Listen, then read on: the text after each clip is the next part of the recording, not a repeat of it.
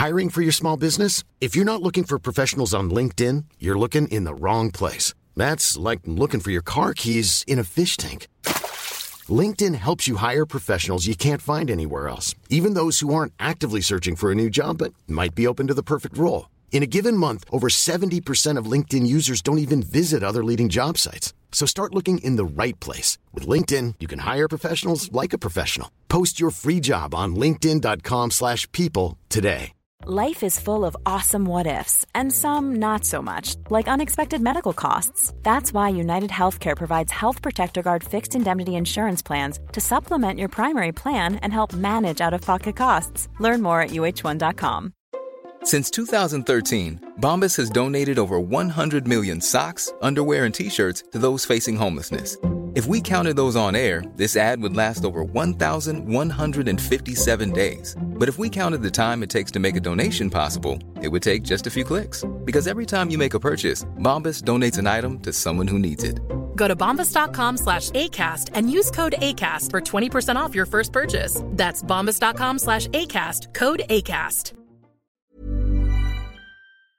Hello, chickens. This is the fabulous Adam Richard, and I have a theory. Hey,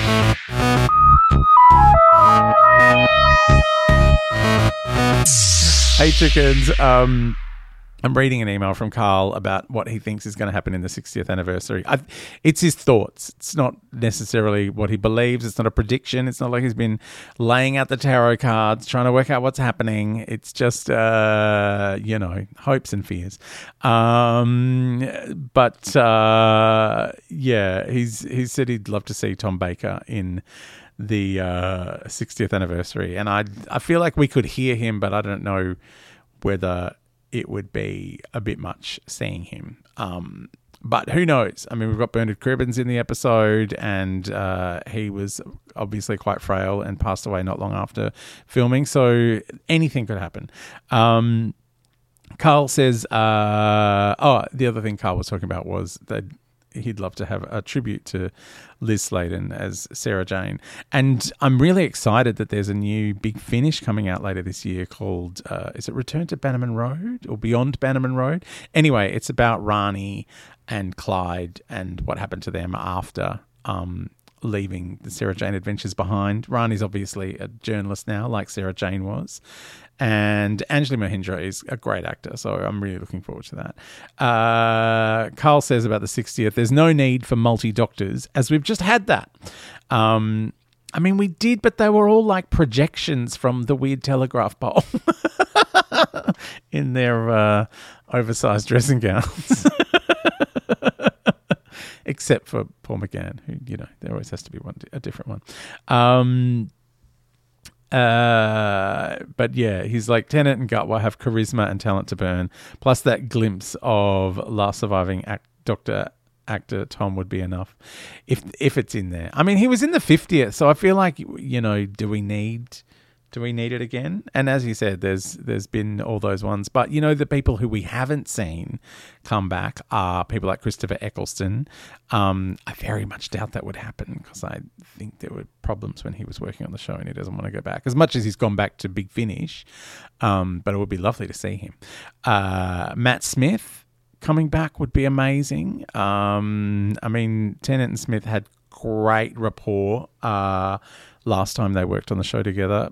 Capaldi has uh, not been back. I don't know if he would um, come back, but uh, it would be lovely to see him. And Jodie Whittaker, like, you know, I know she's only just left, but just pop in. Like, remember when Matt Smith rang up? he rang Clara at the end of, you know, her first day hanging out with Peter Capaldi. And I was like, oh, that's so cute. Um, obviously, they filmed it before. Uh, but yeah, that'd be, you know, something something of the recent doctors who've been in the show. Or just give me a whole episode of Paul McGann. I just want it so bad. I love him.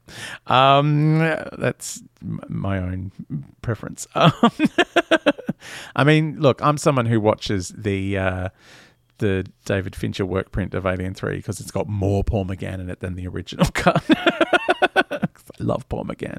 I did meet Paul McGann. Um, I've got a photo with him at one of those you know, conventiony things that I like to go to. Uh, and weirdly, we had uh, a producer that we'd worked with in common. I was at that time working on Outland, and he had done a show with Lisa McCune and Rebecca Gibney um, that was set in Australia and England.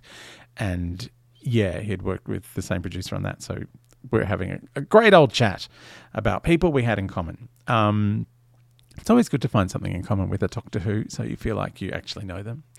When in reality, no. Um, because uh, you know they get asked so much about um, things in the show, like that you no one ever really talks to them about things outside. That was what was great about the Janet Fielding event in Sydney was like a lot of people were actually asking her about her work as an acting agent because she had been Paul McGann's agent when he became the doctor. So Janet Fielding had traveled with him to the US, you know, during the filming premieres, all that stuff. So that was kind of interesting. Like, and people were happy to hear that. Um, I guess because it was Doctor Who involved, but it was behind the scenes Doctor Who. Whereas sometimes you go to these conventiony things and people just want to talk about um, canon stuff that sometimes actors don't remember or care about. Uh, like, why did you do that in that episode? And they'll be like, because the director told me to. um, but yeah, it's uh, it's always good to talk to actors like they're human, a person, as opposed to uh, Space Karen. Um, uh, Carl says, My choice for returning adversary is Draconians. That is an interesting uh, way to go about things.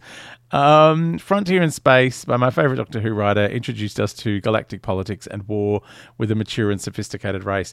Yeah, I mean, there's been some great big finish stories about the Draconians um, that I've really enjoyed. Uh, it is sometimes hard with the Draconians, though, to not fall into Orientalism because um, they're very much cribbing from a lot of Japanese culture and other um, kind of Asian cultures. So it's it you know you've got to be careful. You don't want to end up like um, a Jar Jar Binks or who are those terribly racist aliens that ran the the shipping lanes that were causing the blockade. Um, like you don't want to end up in that place.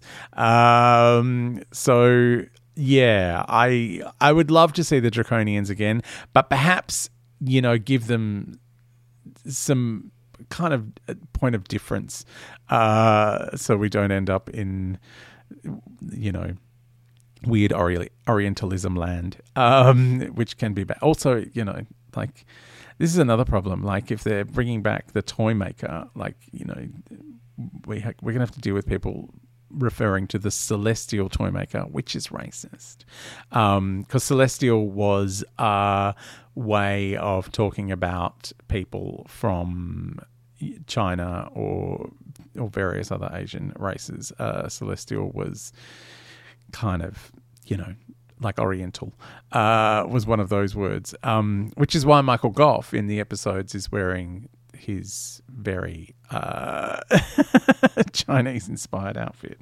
Um, so yeah, he won't be the celestial toy maker before anyone gets too excited because that's racist.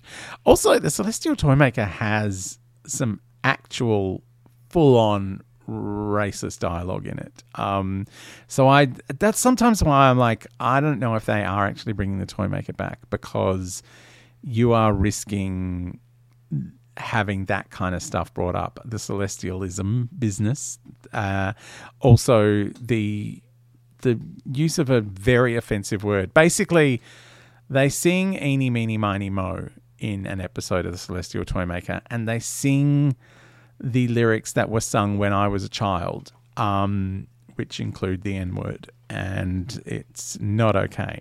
Uh, I'm sure that's been scrubbed from the audio versions that you can find online. Um, someone's probably got one of the originals, but it's a lot. Uh, to hear that in Doctor Who. Um, so yeah, that's uh, that's whenever anyone says Neil Patrick Harris must be the toy maker, I'm like, I don't know that he is. I don't know that Russell T Davies would want to associate with that. That's why when people say, "Oh, so and so is going to be the Rani," like there's been a lot of talk about Jinkx Monsoon possibly playing the Rani, and I'm like, I don't think they're going to bring in a character with um, a South Asian name and have them played by a white person. I just don't think it's going to happen. Um, I think that both the BBC and Disney would be far too risk averse to want to invoke that kind of thing. But then, who knows? I mean, did Disney know that the lyrics of Eeny, Meeny, Miny, Mo, as sung in the 60s, were used in the Celestial Toymaker? Or how offensive the term Celestial is? I don't know. Uh, it's it's it's all up in the air. Um, anyway, I have gone on again and again. Um, Carl, this has been a great email. You've, I, I, I mean, you've kept me from watching Remembrance of the Daleks, which I'm not amazing amazed about, um, uh, because I really wanted to get onto it. But this has been some fascinating chats, and we will continue them in the next episode.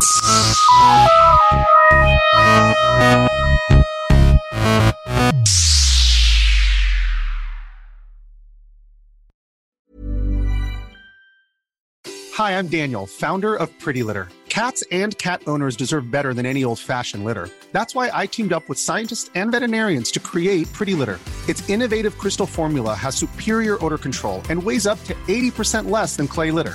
Pretty Litter even monitors health by changing colors to help detect early signs of potential illness. It's the world's smartest kitty litter. Go to prettylitter.com and use code ACAST for 20% off your first order and a free cat toy. Terms and conditions apply. See site for details. Even when we're on a budget, we still deserve nice things. Quince is a place to scoop up stunning high end goods for 50 to 80% less than similar brands. They have buttery soft cashmere sweaters starting at $50, luxurious Italian leather bags, and so much more. Plus, Quince only works with factories that use safe, ethical, and responsible manufacturing. Get the high-end goods you'll love without the high price tag with Quince. Go to quince.com/style for free shipping and 365-day returns.